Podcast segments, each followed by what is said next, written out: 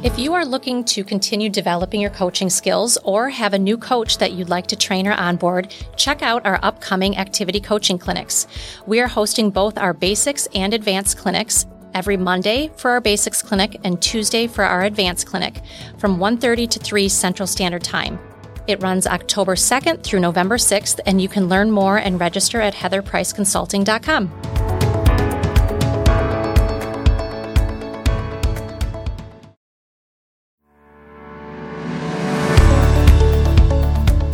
Hey everyone, welcome to Activity Coaching Conversations with Heather and Sabina, where we discuss coaching strategies for the overachievers, the slow starters, and everyone in between.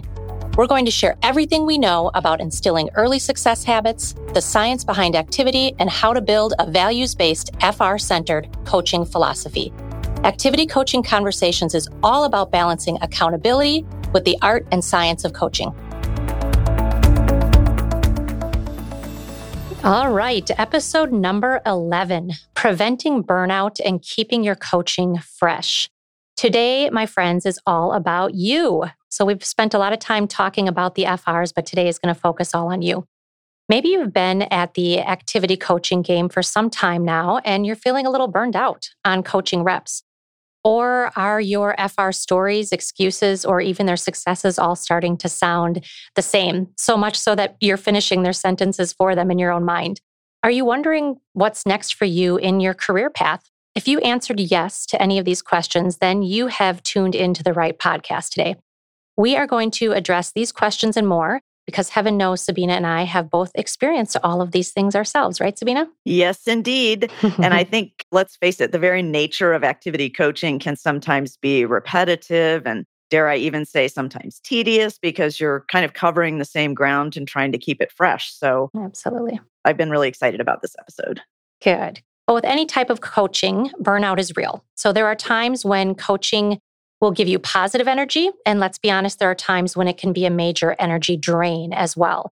If you're a great coach, then you care deeply about your reps, which means their successes and their challenges can end up being your successes and your challenges as well. Or they get to be your successes and challenges, depending on how you look at it. So, how you manage the mental and emotional side of being a coach can make all the difference for you and those that you are coaching. Joining our conversation today is Kylie McKinney. Hi, Kylie. Hello, everyone. so, Kylie completed her master's degree in sport and performance psychology before she joined the Goris office at Northwestern Mutual. And in this master's program, she learned to work with individuals to foster the mental skills necessary to reach peak performance, whether in sports, school, and in life in general. She led sessions that focused on building confidence, decreasing negative self talk, increasing motivation, and effective goal setting. Sounds like a pretty helpful background if you're going to be an activity coach. While her studies focused mainly on helping athletes, once she graduated, she was excited to transfer her knowledge to the business world. And at the Goris agency, Kylie works as the full time activity coach coaching new FRs in much the same capacity that she worked with athletes, helping them develop the mindset, skills, and habits that are necessary to have a successful career. So, welcome. Thank you so much for being here. Your role as activity coach itself isn't necessarily unique in the NM system from the viewpoint that you are coaching three days a week, 15 minutes each, you're following the recommended five step process, et cetera. But what is unique is that your full time role is activity coaching. So you coach reps all day long. For many people across the system, it really is part of a larger role, and maybe they coach for two, three hours max a day. I know you're also responsible for additional data tracking, 25 day reviews, recognition, those sorts of things. But the majority of your day is spent coaching reps. So tell us how many FRs you typically coach at any given time and across how many offices, how many hours a day? Yes, absolutely. So I coach across four different offices and it usually fluctuates between 20 and 30 FRs at a time. And I'm usually in direct coaching meetings, I don't know, depending on the day, four to six hours a day. Yeah. Yeah. That's a lot. that is a lot. that is a lot. And I do think that's unique. I think most people aren't coaching that much. So I felt you are going to be the perfect guest today to talk about our topic around burnout. But before we jump into that, tell us what you love about your job. What do you like about activity coaching? Well, what I love about activity coaching is the same reason I went into sports psychology, right? Which is just I absolutely love helping people succeed.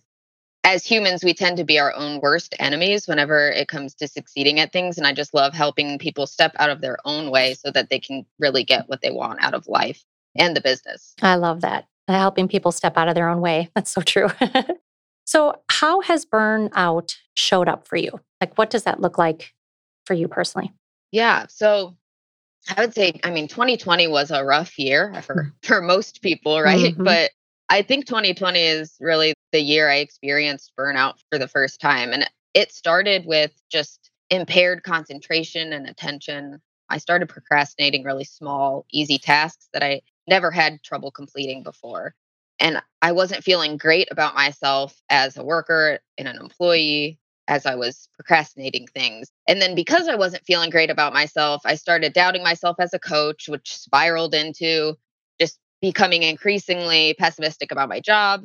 I dreaded almost every single coaching meeting I had.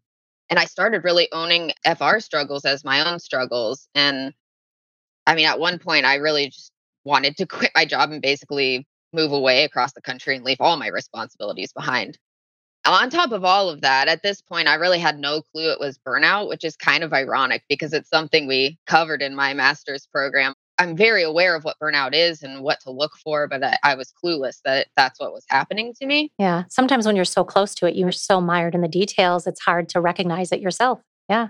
Absolutely. And so I think it took weeks, if not months, to realize that's what was happening. And it may have been you, Heather, that pointed out that it was burnout.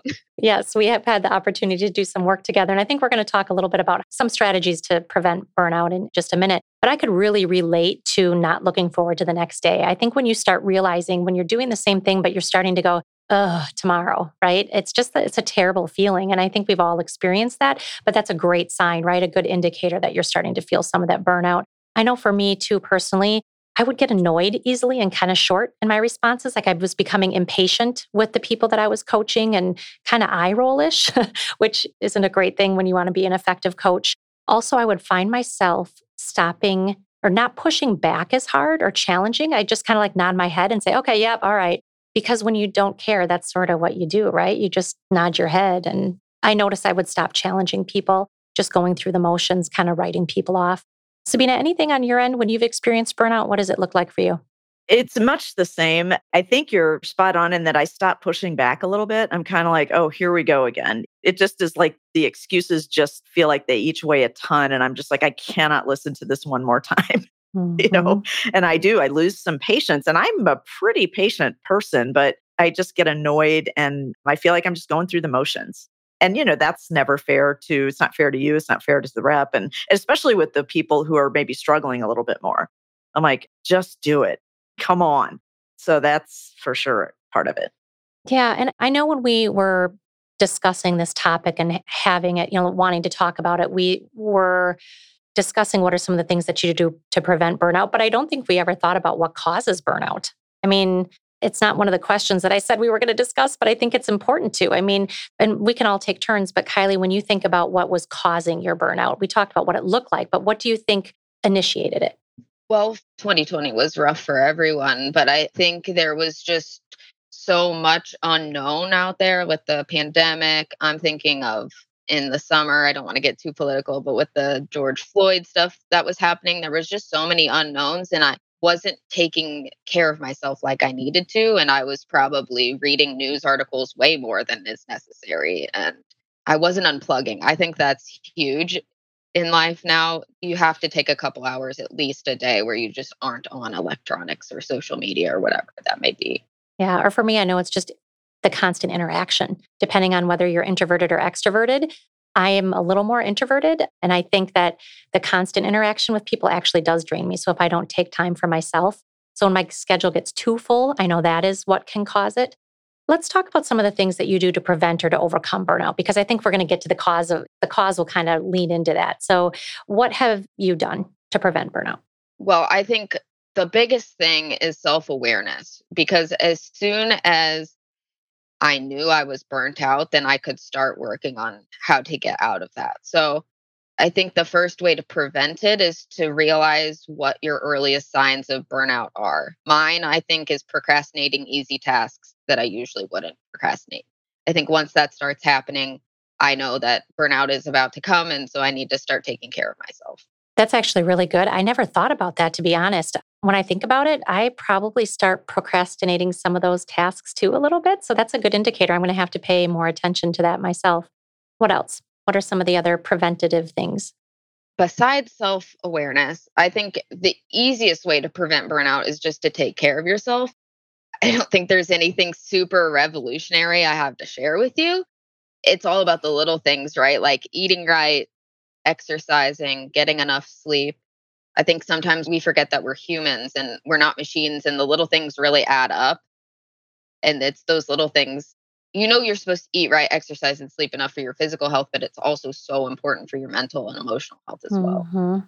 Yeah, I don't even think those are small things. I think those are huge things. I know they are for me. And that's part of preventing, but also overcoming. Even once I'm in burnout, I realize I have to take a step back and look at how much am I stepping away? How much am I sleeping? What am I eating? What am I putting in my body? And it's funny because when you think about being a good activity coach, are you really thinking about our daily eating habits, exercise habits, all of those things. But that is what gives us energy and makes us feel fulfilled. And when we feel healthy, we can give ourselves, obviously, to others. The other thing that I think we're always doing is modeling behavior for the reps we're coaching, right? So if they like people sense when you're getting burned out and you're just going through the motions because they feel it too, right? I mean, that's a high stress, high pressure job. And I think one of the other things is you're kind of in the middle of expectations of the reps that you're coaching, but also expectations from the leadership team that you report to. So you're kind of squeezed in the middle sometimes. And when the reps aren't necessarily performing up to par, you end up taking some of the heat for that, sometimes from the leadership team, which I think can cause some stress too. And and I think for me, one of the things was always having a personal goal outside of the office, like something that I was challenging myself with, some kind of self development, some kind of reading. And we're going to talk more about that later. But if I'm not learning something new that I can pass on, then I do get bored and burnt out myself. Mm-hmm. So I think I hear you, Sabina, saying your own personal development. And Kylie, you and I have had conversations about that as well. When you're working on yourself and you're green and growing, it's easier to help others do that. So if you're not in a study group, I think study groups are a fantastic way to stay fresh. It gives you an opportunity to talk to somebody else in your role that is having the same challenges, sharing successes, ideas, etc. So I would encourage you to look for a study group. Keep a smile file. I know that sounds silly, but I still have a smile file from 20 years ago when I used to coach and I love it. And I don't pull it out often enough, but every once in a while when I'm organizing and cleaning and I find it at the bottom of my file cabinet, I go through it. It really does give me energy. That's why we do what we do, right? We want to have an impact on others. And when people send us those little notes, they mean a ton. So don't throw them away. Put them somewhere where you can see them and revisit them. I think that's an excellent strategy. And then the other thing I would add is personal professional development in the form of Sabina, you mentioned books, right? But podcasts, right? Hopefully, those of you that are dialing in today have been listening to all of the podcasts. We've gotten wonderful feedback. And actually, Sabina and I are keeping a smile file on all the nice emails and texts and whatnot that we've been getting from people. Look for videos, look for YouTube videos, different courses you can take, books. We have a couple suggestions for you that we'll share at the end. But, you know, again, keep your own personal and professional development green and growing, and you'll be able to help others more so do the same. Sabina, anything you would add strategy wise? Absolutely. And the other thing is to think about when was the last time you challenged yourself to something that really like made you a little nervous or that you thought you might fail at or because most of us who coach aren't financial reps. But that doesn't mean we can't be doing something in our lives that is that level of difficulty. You know, like I think of running a marathon or doing something that you've never done before where you have to push yourself, you have to follow a plan that gets you excited about something. And I'm a big fan of quotes. I'm surrounded by them. I, you'd think I was a geek. I mean, looked around my office, they're everywhere. I mean, because I think reading something quickly can instantly change your mindset. And so I would encourage you just to get a great motivational quote book and keep it on your desk because that's simple but easy to do. Yeah, keeps you motivated for sure. Mm-hmm. Well, we know that coaching can be mentally and emotionally exhausting and sometimes the reps they can be struggling right and they might have financial issues or personal issues or maybe they're even failing out of the business And it can go in waves where maybe you only have one rep that's in that situation. But sometimes, unfortunately, you could have a handful of reps that are all struggling at the same time. And the weight of that can be very heavy. Kylie, do you do anything specifically to manage the mental pressure of the role? Yes, absolutely. So, first and foremost, I got my own coach. And I'm saying coach with air quotes because she's actually my therapist. But I realized that although we are making progress around therapy, there's still so much stigma around it. So, if therapy isn't for you, find someone else, just a neutral third party that you can talk to on a regular basis. And maybe it's a coworker, maybe it's a professional coach, whatever it is, whoever that person is. For me, I need to have someone that I can go to with my issues, whatever they may be. That's a great idea. My husband would probably mm-hmm. appreciate mm-hmm. that. oh, having that outside person. Something I thought about too that was back to what Sabina had said earlier about having your own challenge and stepping outside of that. I think that's good for us mentally too, right? It makes us feel good about ourselves, but it also makes us more relatable, right? To the reps when they see that we're struggling too or that we're stepping outside our comfort zone. It helps us improve, but it also makes us more relatable. My big thing is watching what you tell yourself, right? Self talk. Kylie, you and I had a conversation not too long ago, and you said you had to realize that you couldn't help everybody every single meeting, right? Like every meeting you had wasn't going to be a breakthrough meeting. When you're meeting with somebody three times a week, every meeting isn't going to be this amazing meeting with all of these fantastic results and you've left them feeling inspired. And I think we're hard on ourselves in terms of what we expect, right? And what we expect of others. And when you said that, it just really resonated with me in that I'm hard on myself. I expect every meeting to be so inspirational and it just isn't realistic. So, watching our self talk and what we tell ourselves and managing our own expectations too. Sabina? I couldn't agree more because I have found when I feel like I have to fix everything. And that's when I really start to like, I can feel my shoulders creep up and, you know, all of that. And I think what I've learned over the years is sometimes people just need someone to listen to them right? Like some of the best coaching meetings I've had are the ones where I talked the least, right? Like I just asked a couple of questions and it's almost like therapy in some ways, but they just, people need to be heard. And I think sometimes those little coaching meetings, you may not solve a huge problem or have a breakthrough, but someone feels heard as a result of that. Yeah. That piece is so important. We've talked about the roles of an activity coach. And it's funny because we do say that one of the roles isn't being their therapist. And then we joke, right? We mm-hmm. do say that there's a difference between being a therapist and allowing them to be heard, right? I mean, people mm-hmm. do want to be heard. And at some point, though, it may feel like you are becoming their therapist. But in reality, if you do feel like they need help, they may very well need help. I have referred many people, and most of them, I will say, it has been the last 18 months because of COVID I've referred people to a therapist. Like it might help you to talk to somebody outside of our relationship. Yes, I'm a coach, but I'm not trained as a therapist, right? So I think that's really important. Sabina, you mentioned quotes that you love, and this one speaks to me regarding our self talk. And it's a Jack Canfield quote. It says, Your compassion is incomplete if it doesn't include yourself. And I think as coaches, we are so in tune to others and wanting to help others and wanting to make them better that sometimes we forget about ourselves and we're harder on ourselves than we are on anybody else. So for me, it's reminding myself of that self compassion. And I've had people say to me when I verbalize something that's hard on me, they're like, Would you ever say that to someone that you were coaching or to someone else? And I'm like, Well, no. And they're like, Then why in the world would you say that to yourself? so I think that's exactly spot on. We forget.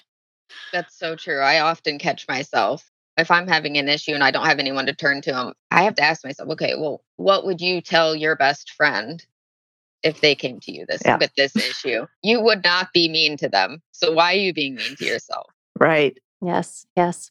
Ultimately, I think we have to remember too, and I have to remind myself of this that we can't do it for them, right? We can't want it more for them than they want it for themselves that and also reminding myself that it all the responsibility is not on me it takes a village right so there's a whole development team of people they have mentors they have other coaches they've got colleagues their managing director etc so knowing that reminding yourself that it isn't all your responsibility you've got a team of people okay let's talk about career path Sabina, that is a question that you and I get often, right? Well, I don't know. What are the options? Oh, Where yeah. do I go from here? Yeah. How did you fall into this? Right, exactly. And I think you and I both have very interesting career paths. I had a call today, a random call today from somebody in the field saying, I'm looking at making a move and I've kind of followed your career and you've done a lot of different things. Tell me about it. So there's a lot of different roles within the development lane that have potential for future career paths if you're an activity coach. I think about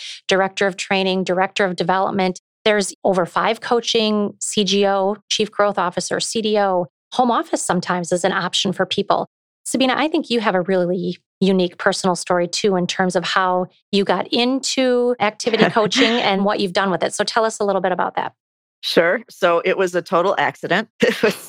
You look back on your life sometimes and you think about these little moments where you could have gone this way or that way. And so our recruiter, I mean, this was in the early 90s, so activity coaching didn't really even exist. We kept what we called the fact finder charts we counted fact finders. And John, my managing partner at that time, wanted her to focus 100% on recruiting. He's like, we got to get rid of this other piece. And he's like, he was going to give it to another staff person. And I literally raised my hand and said, Hey, I think I would like to do that. And he was like, Okay, whatever. It wasn't like he said, I think you have this amazing skill set and I, you'd be a great coach. It was more of about, I'm going to take it away from somebody and throw it up in the air and whoever catches it, whatever. And so that led to 10 years of activity coaching. I had no idea what I was doing but I knew I was a good listener and I had a fair amount of patience. So that evolved. And then I really loved it.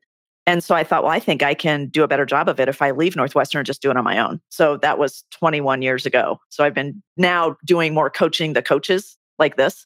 And I think today for activity coaches, there's a lot more thought that goes into hiring that role, right? To begin with. So, Kyla, you could tell us a little bit about how you got started. And then I think the opportunities, because now you don't necessarily have to have been a producer in order to take on some of the management contracts. The field is wide open in terms of career path now, much, much more so, I think, Heather, than when you and I were were doing it. Absolutely. I think it's amazing that you made a career out of being an expert around the numbers. That's how important it is. And not a lot of people are that ingrained in the numbers and really truly like married to it. They understand it inside and out, right? With a fine tooth comb. I love that. So there's a lot of different stuff that you can do with the role. Kylie, tell us a little bit about your career path. Have you thought about it? You're what now, two and a half, three years in, right? Almost three years in. Yeah. So tell us how you're continuing to grow and how you're expanding your influence and your impact. Yeah. So I love learning and growing. It's one of my favorite things. I'm kind of like Sabina, how she said she gets bored if she's not constantly learning and growing. And that's how I am too. So I think being on this podcast today is a perfect example of that because sure. when Heather first presented the idea to me, of course, I was very uncomfortable. I've never been on a podcast before, but that's how I knew I needed to say yes because it's a great experience. And I love that. I knew that I would get a lot out that's of it. That's awesome. As for my career path, that's something I think about a lot. I don't really know where I want to go from here. I feel like I'm just now kind of finding my feet in this role. It's a hard role to get mm-hmm. used to. Three years seems like a long time, but at the same time, nothing in this business. So but as our agency, the agency I work for continues to grow, eventually I won't be able to coach every new rep like I do now. So I would love to help train new coaches, kind of like how both of you do. Yeah, yeah. Yeah. I really think the position, it comes down to leadership and results, right? So it's not necessarily about role or title. You know, people wonder, like, where am I going to go next? What am I going to do? What's the title? What's the job? And I think it's more about being a person of influence or a person of impact versus your title or your role. You know, so think big, right? And think about what impact do I want to have? Who do I want to influence? How can I do that? And less about what position currently exists that I need to fit into. That's kind of my mindset on that.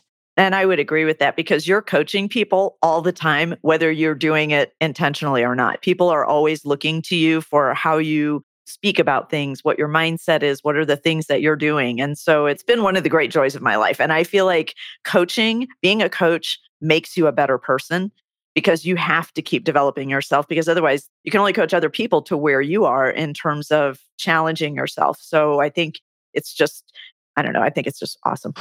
Ditto, all around. Kylie, anything else? Any parting words of advice for our listeners or anything else you want to add? Oh, I don't know. Well, while you think about that, let's transition to our say, say that, that, again. again. Sabina and I are going to share instead of our, we typically would role play, but we didn't really have much to role play because it's the three of us. So, what we wanted to do for our Say That Again segment is share some book suggestions, things that have helped us along the way.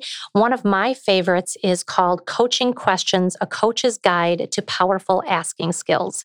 It's by Tony Stoltzfus. It's S T O L T Z F U S. And it's more like a workbook. I keep it out and it's just a great refresher for really good questions to ask.